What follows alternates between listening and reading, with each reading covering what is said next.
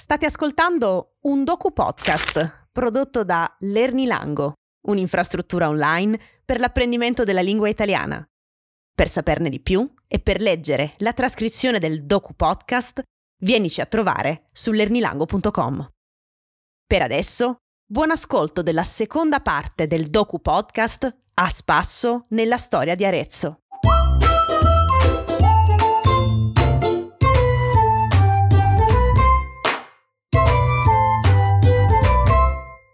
Ciao e bentornati e bentornate ad Arezzo, nella seconda parte di questo docu podcast dedicato alla città, ai suoi luoghi, alla sua storia, ai suoi personaggi. Oggi riprendiamo il viaggio da dove lo avevamo lasciato la scorsa settimana, e cioè dalla via che dalla casa di Petrarca ci porta in basso, verso il centro della città. Ed è proprio lì che adesso mi incammino,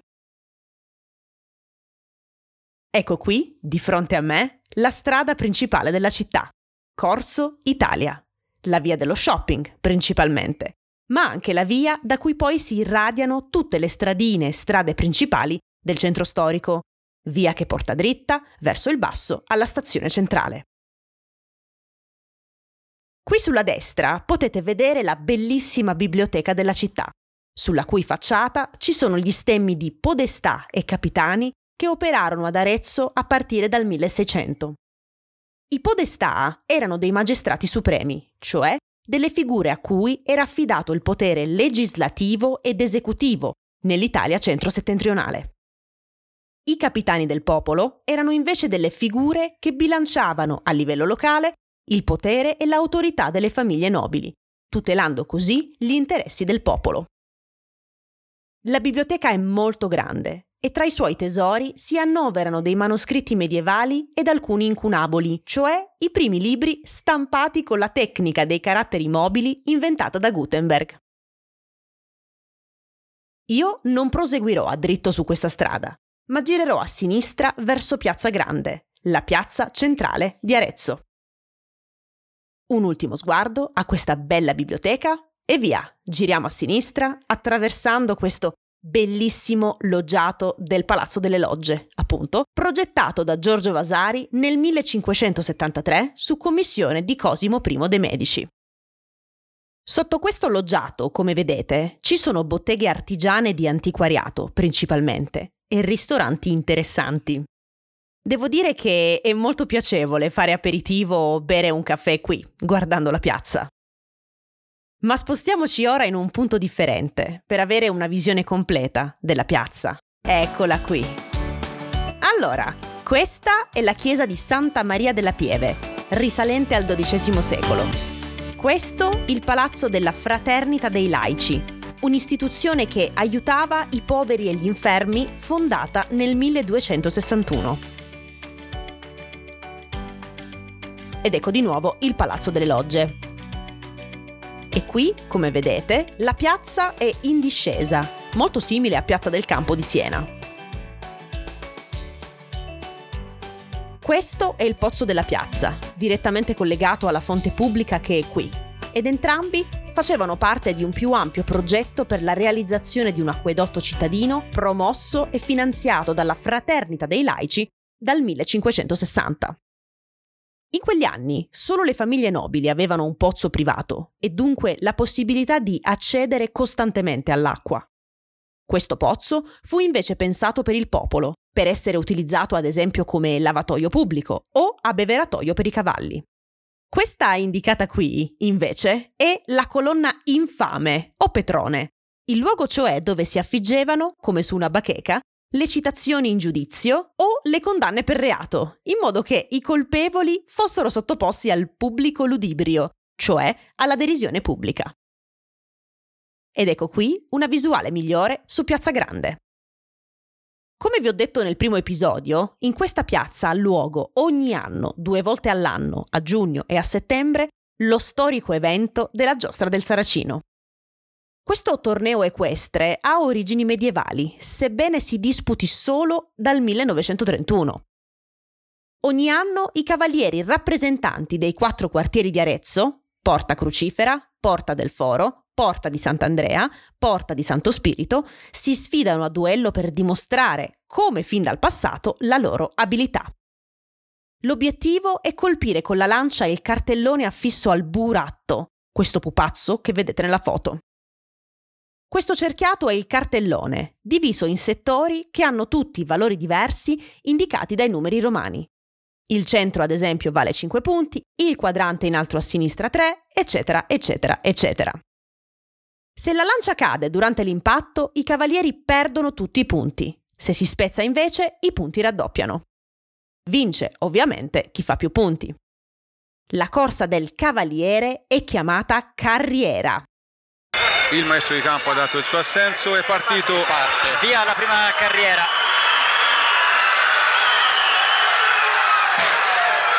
Quattro. Eh sì, eh, È un vediamo. quattro. Partito un po' largo.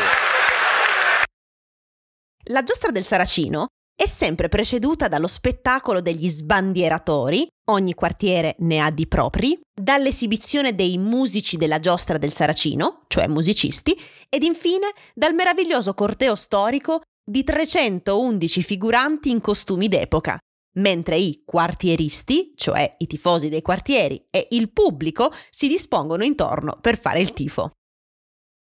Tra i figuranti ci sono i giudici della gara, ad esempio, o i famigli del buratto, cioè i responsabili del buratto, il pupazzo che viene colpito dai cavalieri. Ed infine, alla fine di questo corteo, entrano i cavalieri, di corsa a cavallo. Dopodiché la giostra ha inizio. Nei dieci giorni che precedono la manifestazione, ogni quartiere organizza degli eventi come cene o attività culturali e di intrattenimento, eventi che si concludono con la cena propiziatoria, cioè una cena all'aperto per le vie del centro storico, fatta tra i commensali di ogni quartiere alla vigilia della giostra. Chissà se quest'anno avrò la fortuna di parteciparvi, tutto dipenderà dal Covid. Prima però di passare alla prossima tappa, ho una domanda da farvi. Avete visto il film La vita è bella di Roberto Benigni? Se sì, ricordate la scena in cui scende in bici con sua moglie e suo figlio in una piazza? La piazza del film è proprio questa, Piazza Grande di Arezzo. Dai, Marco! Piano, piano!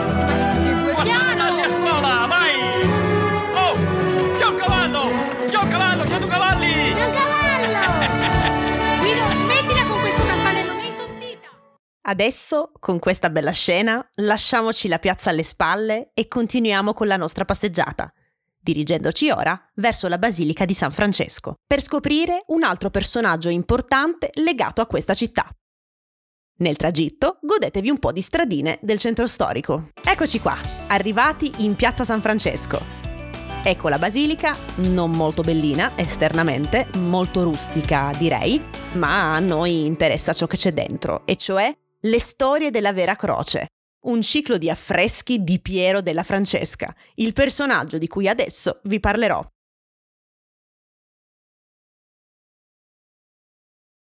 Piero della Francesca è un pittore e matematico italiano nato a San Sepolcro, in provincia di Arezzo, nel 1415 circa. Non si hanno infatti dati certi sulla sua nascita. Piero della Francesca è un artista rinascimentale, operante cioè nel Rinascimento. Con il termine Rinascimento si indica la stagione letteraria, artistica, filosofica e scientifica nata e attiva in Italia tra il 400 e il 500. Il termine Rinascimento è usato da Giorgio Vasari, un altro aretino, pittore, architetto e famoso storico dell'arte, è usato, dicevo, per la prima volta dal Vasari per indicare il rinnovamento della pittura introdotto da Giotto e Cimabue. La chiesa contenente il crocifisso del Cimabue sarà l'ultima tappa di questo docu podcast e quando saremo lì vi parlerò di questa innovazione nella pittura. Procederemo dunque a ritroso nella storia. Adesso ritorniamo al Rinascimento. Il Rinascimento fu caratterizzato da un grande amore per ogni manifestazione della cultura classica, pittura, scultura, architettura, letteratura, filosofia, scienza, e dalla consapevolezza della centralità e del valore dell'uomo, unico artefice del proprio destino. Per cultura classica si intende la cultura greca e latina. L'arte dei greci e dei romani è naturalistica, imita cioè la natura. E cosa c'è bisogno di fare per imitare la natura? Bisogna capire come funziona. Da qui la centralità nell'arte rinascimentale della prospettiva e delle proporzioni, due strumenti che consentirono agli artisti di studiare la natura e di imitarla nelle loro opere, perché questi due strumenti permisero un'esatta rappresentazione delle cose e della loro posizione nello spazio. Prospettiva e proporzioni sono alla base degli affreschi di Piero della Francesca, che ora vi mostrerò. Attenzione però, ricordiamo che la Chiesa, la religione hanno un ruolo ancora dominante nella cultura del tempo, quindi i soggetti dipinti non possono che essere religiosi. Quindi arte naturalistica sì, ma fino a un certo punto. Il soggetto dipinto da Piero della Francesca è infatti a carattere religioso, e cioè la leggenda che racconta la storia del legno su cui venne crocifisso Gesù Cristo.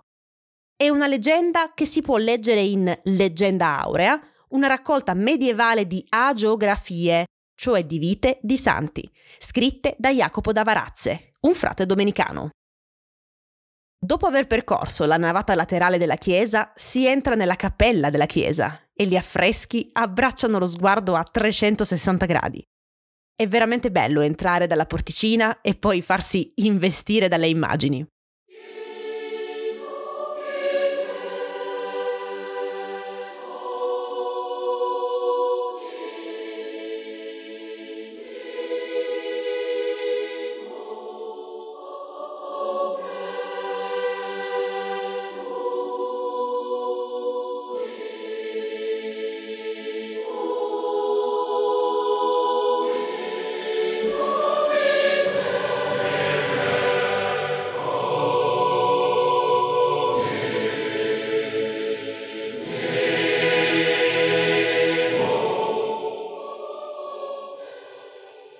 Questa è la prima scena della storia. Adamo sta morendo e suo figlio gli mette in bocca il germoglio dell'albero della conoscenza donatogli dall'arcangelo Michele, albero che fornirà il legno della croce di Cristo. Poi, nella seconda scena, la regina di Saba, attraversando un ponte, riconosce in una trave il legno dell'albero della conoscenza e si inginocchia ad adorarlo. Terza scena, la regina porta la trave al re Salomone, che, prossima scena, la fa seppellire, perché la regina aveva profetizzato a Salomone che quella trave sarebbe stata la rovina del giudaesimo. Qui è invece rappresentato il sogno dell'imperatore romano Costantino, cui, prima della famosa battaglia sul ponte Milvio contro Massenzio, un angelo rivelò in sogno che avrebbe vinto solo se avesse combattuto in nome di Dio. Ecco la rappresentazione della battaglia del Ponte Milvio. Dopo il sogno di suo figlio, Elena, madre di Costantino, decide di recarsi in Terra Santa per rinvenire la croce di Cristo e quelle dei due ladroni che erano stati crocifissi con lui. In questa scena è rappresentata la tortura dell'unico uomo che sapeva dove fossero le croci e che è stato torturato appunto perché parlasse. Ed ecco qui infine il ritrovamento delle tre croci e il riconoscimento da parte di Elena di quella di Gesù Cristo, sulla quale si inchina per adorarla. Questo tipo di arte era in passato un po' come i fumetti per noi contemporanei e rappresentava inoltre una forma di narrazione e intrattenimento, soprattutto per chi non sapeva leggere. Per le famiglie nobili che invece commissionavano questi lavori agli artisti, era fonte di prestigio e riconoscimento sociale. E dopo un ultimo sguardo a questa meraviglia, lasciamo Piazza San Francesco alle spalle e incamminiamoci verso l'ultima tappa della passeggiata, la Basilica di San Domenico, dove vi mostrerò il crocifisso di Cimabue. Eccola qua, la chiesa di San Domenico, iniziata nel 1275 e terminata nel XIV secolo. Ecco che ci avviciniamo a poco a poco al bellissimo crocifisso dipinto a tempera e oro sul legno. Come ho detto prima, il Rinascimento è stato il culmine di un processo di innovazione artistica avviato da Cimabue e Giotto, i quali sono stati i primi, Giotto in realtà più di Cimabue, ad allontanarsi dalla rigidità e piattezza dell'arte bizantina.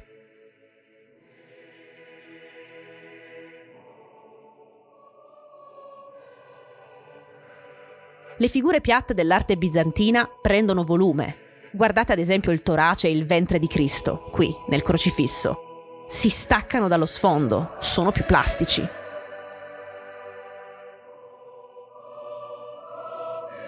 Anche l'assenza di espressività dei volti dell'arte bizantina viene superata da Cimabue e poi ancor di più da Giotto, che come vedete ha dipinto il volto di Cristo in un'espressione di sofferenza, una volta all'università ho letto un articolo che parlava della differenza tra figure piatte e figure tridimensionali, tra presenza e assenza di prospettiva nelle rappresentazioni artistiche.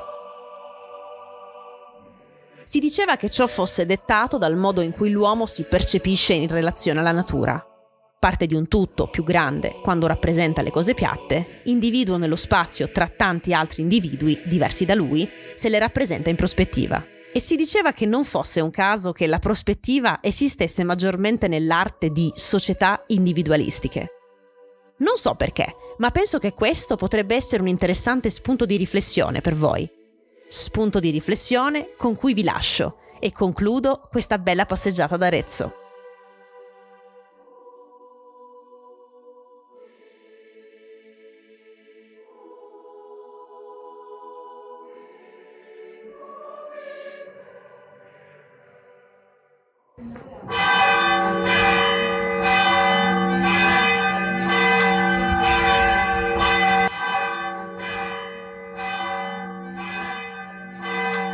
Sì, sono uscita dalla chiesa e le campane hanno iniziato a suonare. Giuro che non l'avevo progettato, ma mi sembra un ottimo finale, ad effetto. E con questo suono di sottofondo vi saluto, vi ringrazio come sempre di essere arrivati e arrivate fino alla fine e ci sentiamo alla prossima, in un'altra città. Ciao!